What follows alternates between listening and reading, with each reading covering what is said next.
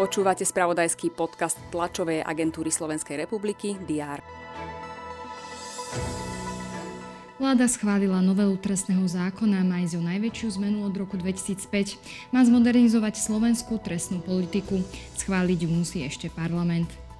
Spojené štáty ponúkajú Slovensku za darované stíhačky mig dvadsaťdeväť dvanásť nových vrtuľníkov, ako aj vyše päťsto rakiet. Poslanci schválili zvýšenie mimoriadnej dane pre rafinérie na sedemdesiat percent.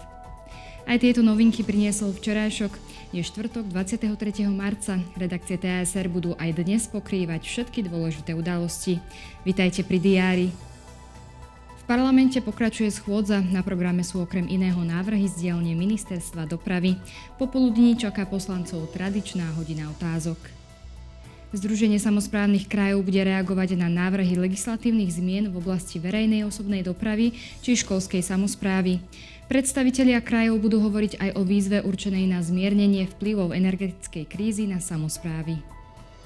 V spoločnosti Slovnaft sa bude konať protestné zhromaždenie jej zamestnancov. V Bruseli sa začína zasadnutie Európskej rady.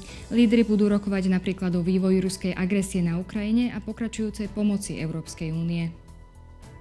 Vo Francúzsku sa konajú ďalšie protesty proti dôchodkovej reforme. Slovenská futbalová reprezentácia nastúpi v Trnave na zápas proti Luxembursku v rámci kvalifikácie na Európsky šampionát v roku dvetisícdvadsaťštyri.